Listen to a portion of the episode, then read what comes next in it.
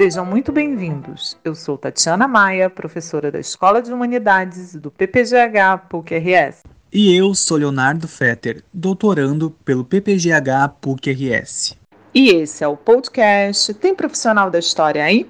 Criado para apresentar ao público em geral as múltiplas possibilidades de atuação do profissional da história, além dos acervos disponíveis para pesquisa. Você quer conhecer mais sobre o exercício da nossa profissão em instituições públicas e privadas, nas redes sociais e na vida coletiva? Então, você é o nosso convidado para ouvir diferentes experiências profissionais.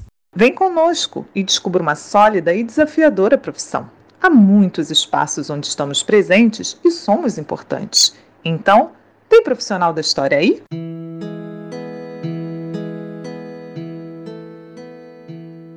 A nossa convidada de hoje é a historiadora da UFRJ, Andréa Cristina de Barros Queiroz, diretora da Divisão de Memória Institucional do Sistema de Bibliotecas e Informação da Universidade. Doutora em História no Programa de Pós-Graduação em História Social da Universidade Federal do Rio de Janeiro, mestre em História Social pela Universidade Federal Fluminense e bacharel e licenciada em História pela Universidade do Estado do Rio de Janeiro professora colaboradora do curso de Biblioteconomia e Gestão das Unidades de Informação da UFRJ. Andréa vem atuando no campo da história institucional e da divulgação do patrimônio e do acervo da universidade. E é sobre essa experiência profissional que Andréa vem conversar conosco hoje. Muito obrigada, Andréa, por participar deste projeto.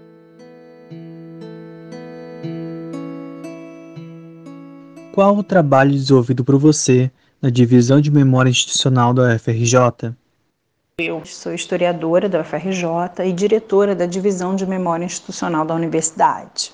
Tenho 11 anos no cargo na instituição, no meu concurso público. É importante ressaltar essa questão do concurso público para historiadores. Apesar da nossa regulamentação ter acontecido, a regulamentação do profissional, do ofício do historiador ter acontecido apenas em 2020, antes disso, alguns concursos já aconteceram em várias instituições públicas e também na atuação das instituições privadas com a exigência da, do cargo de historiador. É importante ressaltar que, infelizmente, antes dessa regulamentação, não havia explicitamente em alguns editais em que que você ocupado nesses lugares de memória o cargo específico para historiador.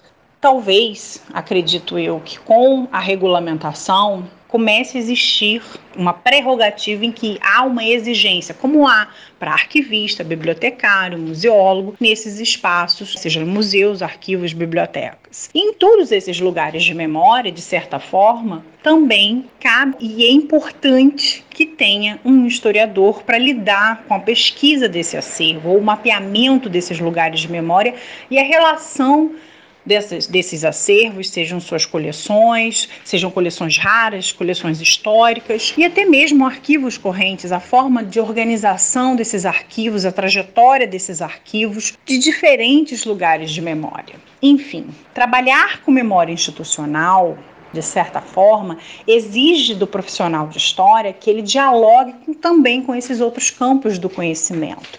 E isso foi uma prerrogativa muito importante para a minha atuação dentro da universidade. A minha chegada há 11 anos atrás como historiadora da instituição foi para começar a conhecer o próprio acervo da instituição. A UFRJ, ela, né, uma instituição centenária, ela possui 45 bibliotecas, possui 15 museus, uma profusão de vários, né, vários arquivos. Além disso, ela possui um patrimônio histórico arquitetônico tombado. Pelo menos são 15 prédios tombados, fora os prédios históricos propriamente ditos. Então, assim, diante dessa profusão de acervos, dessa profusão de trajetórias e de coleções que foram adquiridas, inclusive anteriores à própria instituição, fizeram com que eu tomasse conhecimento, num primeiro momento, tendo que fazer um levantamento de todos os lugares de memória da universidade. Um projeto que, na verdade, ele se iniciou com o sistema de bibliotecas e informação da universidade, o próprio sistema de bibliotecas e informação,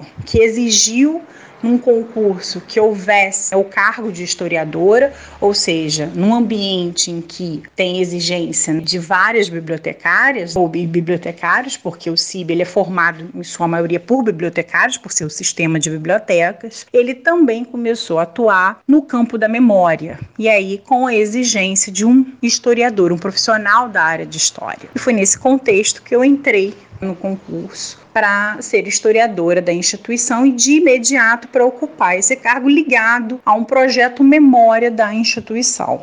Com isso, com o desenvolvimento desse trabalho, eu comecei é, a atuar, como eu havia falado, no levantamento desses lugares de memória e, ao mesmo tempo, consolidar todo o trabalho em que a gente analisava esses acervos e a divulgação desses acervos através de seminários, em que a gente dialogava com várias pessoas também da instituição, de várias áreas do conhecimento, que estavam analisando a história da própria instituição. Os três primeiros seminários, intitulados Memória, Documentação e Pesquisa, eles se tornaram tão importantes que nós conseguimos lançar, né, para esses três primeiros seminários, um livro de cada seminário. Esses livros eles tornaram um paradigma até do nosso trabalho, utilizados em alguns programas de pós-graduação voltados para a área da memória e da preservação de patrimônio. Com isso, né, nessa relação, a gente estabeleceu não só um mapeamento de quem produz um trabalho sobre a história, sobre a memória da instituição, mas também um conhecimento sobre o acervo da instituição. Porque o nosso trabalho é anterior, inclusive, à criação do sistema de arquivos, o CIARC. O CIB, como eu já havia falado, de onde se originou o projeto Memória, que hoje está lotado, está organizado, nossa divisão de memória institucional, ela está ligada, subordinada ao sistema de biblioteca bibliotecas, naquele momento em que estava começando o projeto Memória, ainda não existia o sistema de arquivos, que hoje já existe, um sistema integrado. Então, hoje a UFRJ, ela tem o CIB, que é o Sistema de Bibliotecas e Informação, ela tem o CIARC, que é o Sistema de Arquivos, e está na implementação do Sistema de Museus e de Acervos, Patrimônio e Cultura. Diante de, desse contexto, é importante frisar que, para a atuação de um historiador dentro do campo institucional, da memória institucional, é necessário que ele dialogue com esses outros campos do conhecimento, que ele conheça a natureza dos arquivos que ele está pesquisando, que ele conheça a dimensão da trajetória da instituição que ele está não só pesquisando, mas produzindo conhecimento e saberes sobre ela e também dialogar com o campo da biblioteconomia, com o campo da arquivologia, com o campo da museologia, porque através do conhecimento, da análise, diálogo com esses outros campos, a gente também vai poder entender a formação dos acervos da instituição.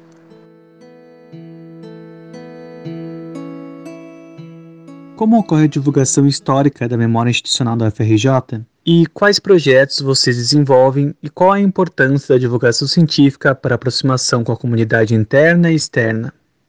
É importante também a gente divulgar o trabalho mais recente da nossa equipe, em que eu tenho atuado também fortemente nessa questão da história pública e dessa divulgação científica de tudo que a gente está produzindo na divisão de memória e na própria instituição. E aí, com isso, nessas redes sociais, a gente sempre faz um texto que tem ali trabalho aprofundado de metodologia, com todas essas pesquisas que a gente está fazendo, mas que são textos mais breves, é, até porque a gente tem um limite de caracteres nessas mídias sociais para fazer essa divulgação, que também tem uma linguagem de fácil acesso, não precisa ser tão rebuscado e formal quanto uma divulgação acadêmica né, entre pares, mas que ela requer também um trabalho de metodologia e de pesquisa, como a gente gente faz dentro da academia. Mas só que a gente faz esse trabalho para que todos tenham acesso. Primeiro, para conhecer a universidade, segundo, o seu acervo, e também que tipo de pesquisa a gente pode produzir entender não só a história da instituição, mas a história do país, a história da cidade, ou a história de uma localidade que está inserido ali o contexto daquele acervo. Com isso, a gente tem produzido duas séries, vamos dizer assim.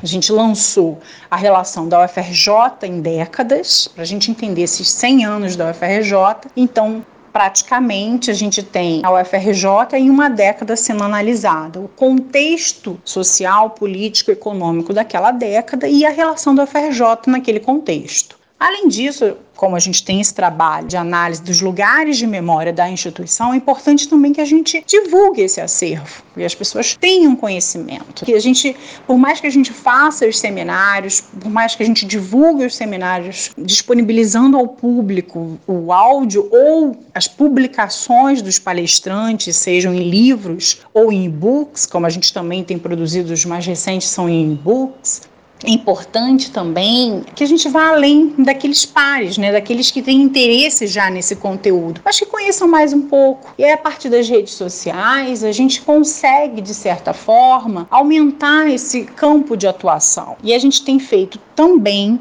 textos mais curtos, mais breves, em que a gente divulga esses lugares de memória da instituição. Então, são textos em que a gente fala um pouco da trajetória desse lugar, o que, que é esse lugar de memória, para se entender esse lugar de memória, os acervos e como esses acervos interferem diretamente ou no cotidiano da sociedade, da própria instituição, seja na cultura, na política ou na produção científica como um legado da instituição para o país. Nesse sentido, a gente tem também um retorno, porque a relação de atuação direta ali nos canais de comunicação são bem imediatos, porque as pessoas retornam com mais demandas e aí a gente também produz conteúdo a partir dessas demandas, as necessidades que vão aparecendo e fazendo com que a gente cada vez mais aumente o nosso público que tem um interesse por conhecer um pouco mais a universidade, o que está sendo produzido na universidade e o que existe dentro dela para ser pesquisado, que muitas vezes ficava sendo desconhecido.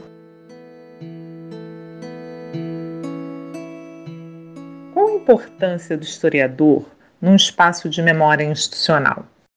Atuar no campo da memória institucional é importante que o historiador e o jovem em formação ele entenda exatamente isso. Ele vai atuar dentro da instituição, mas vai dialogar com diversos campos do conhecimento, porque na produção de algumas efemérides da instituição, ele vai ter dimensão do conhecimento, por exemplo, o primeiro prédio a ser criado na cidade universitária da UFRJ foi o Instituto de Puericultura e Pediatria. Quando eu fui fazer um trabalho, fui convidada em celebrar o aniversário desse instituto, eu fui conhecer um pouco mais da trajetória da pediatria na instituição, o estudo né, e a produção do conhecimento deste campo, que é distante do campo da história, mas é da história da ciência também, da história das ciências médicas dentro do Brasil. Eu tive que conhecer um pouco mais sobre dialogar com este outro campo do conhecimento e os acervos que a instituição possui sobre isso. Além disso,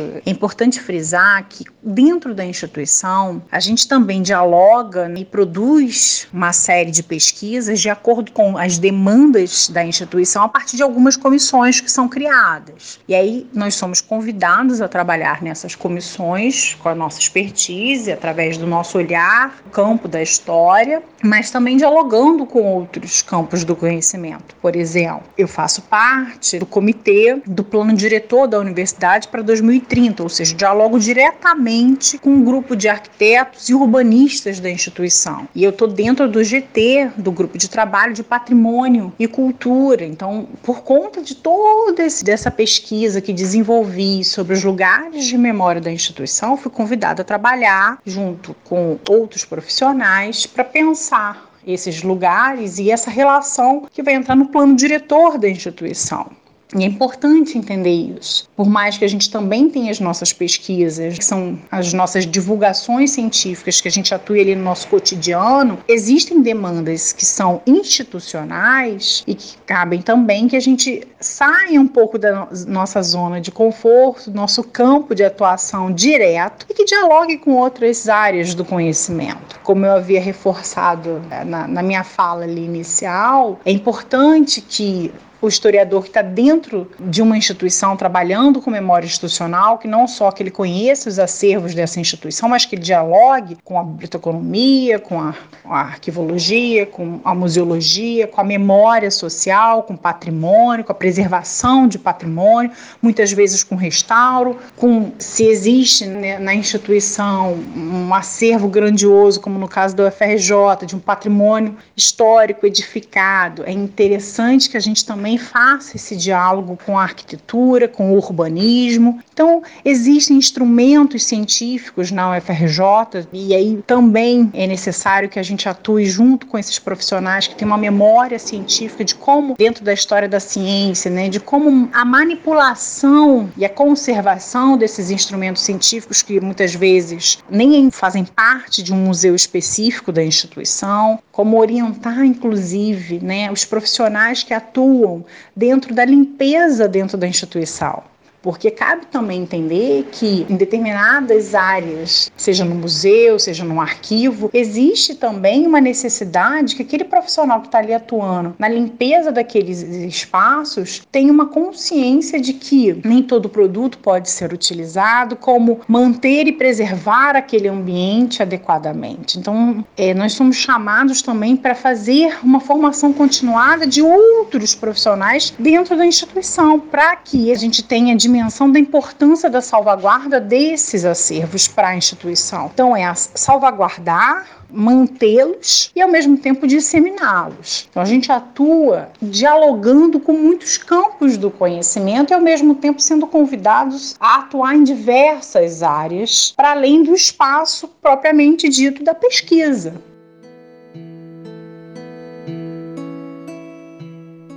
Como foi a sua participação no projeto da Comissão da Memória e da Verdade da UFRJ? Essa comissão foi criada em 2013, uma comissão institucional para pensar a violação dos direitos humanos na instituição durante a ditadura. Foi criada a partir das orientações da CNV, da Comissão Nacional da Verdade, que foi criada em 2011. Bom, na CNV UFRJ nós estamos na terceira gestão, talvez uma das comissões que durou mais tempo nesse cenário do Brasil do tempo presente. E a nossa atuação, na verdade, a minha atuação na instituição e na própria comissão tem relação também com a minha trajetória como pesquisadora, como historiadora. É importante a gente entender que essas relações são intercambiáveis. Sua trajetória profissional, sua trajetória acadêmica acaba também atravessando aquilo que você produz dentro da instituição. A minha trajetória na graduação, no mestrado, no doutorado sempre foi atuando dentro desse recorte cronológico da ditadura e eu sempre trabalhei essa relação da memória da sociedade e a reflexão dela sobre a atuação da imprensa alternativa. Trabalhava a imprensa alternativa tanto como fonte como objeto de pesquisa e a censura sobre esse canal de comunicação. Enfim, ao trabalhar na instituição, ao entrar para a instituição, eu continuei atuando dentro dessa perspectiva de pensar a ditadura dentro da instituição. Agora, o meu ator político era a própria instituição e continuei utilizando a imprensa também como fonte de pesquisa, mas não só, e para entender também que dentro da instituição a gente possui uma lacuna de acervos que desapareceram durante a ditadura, como as atas do Consune, do Conselho Universitário. A gente tem uma grande lacuna de um período aí primordial para se entender a ditadura, que é logo depois, né, um pouco antes da instauração do, do AI-5 e também da Lei 477 de 69, que foi primordial e importante ali para especialmente para a atuação e expulsão de muitos estudantes da universidade e proibindo que eles retornassem. Na maior parte das vezes, a operação limpeza de expulsão dos professores da instituição e dos técnicos ocorreu até mesmo antes.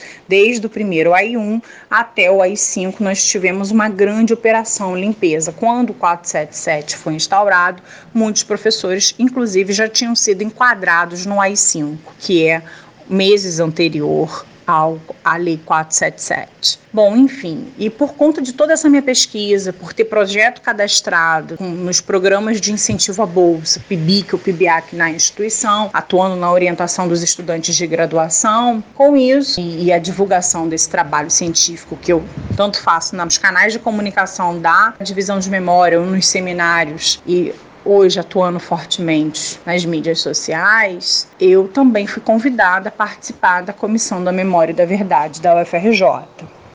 Enfim, para encerrar minha fala, eu gostaria de agradecer mais uma vez a Tatiana e Leonardo pelo convite, parabenizar pelo projeto e vida longa esse projeto. E assim é importante ressaltar que mais e mais estudantes conheçam a atuação do nosso campo profissional e que incentive cada vez mais estudantes a pesquisarem, a atuarem no campo da história.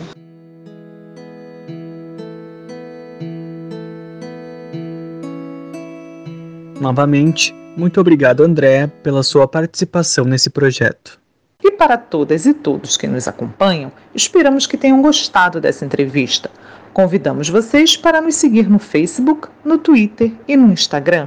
Participem, comentem as entrevistas e sugiram temas. Será um prazer dialogar com vocês e construir esse projeto coletivamente. A música que inicia esse podcast é Atraente, composição de Chiquinha Gonzaga, de 1877. Fiquem bem e até o próximo episódio.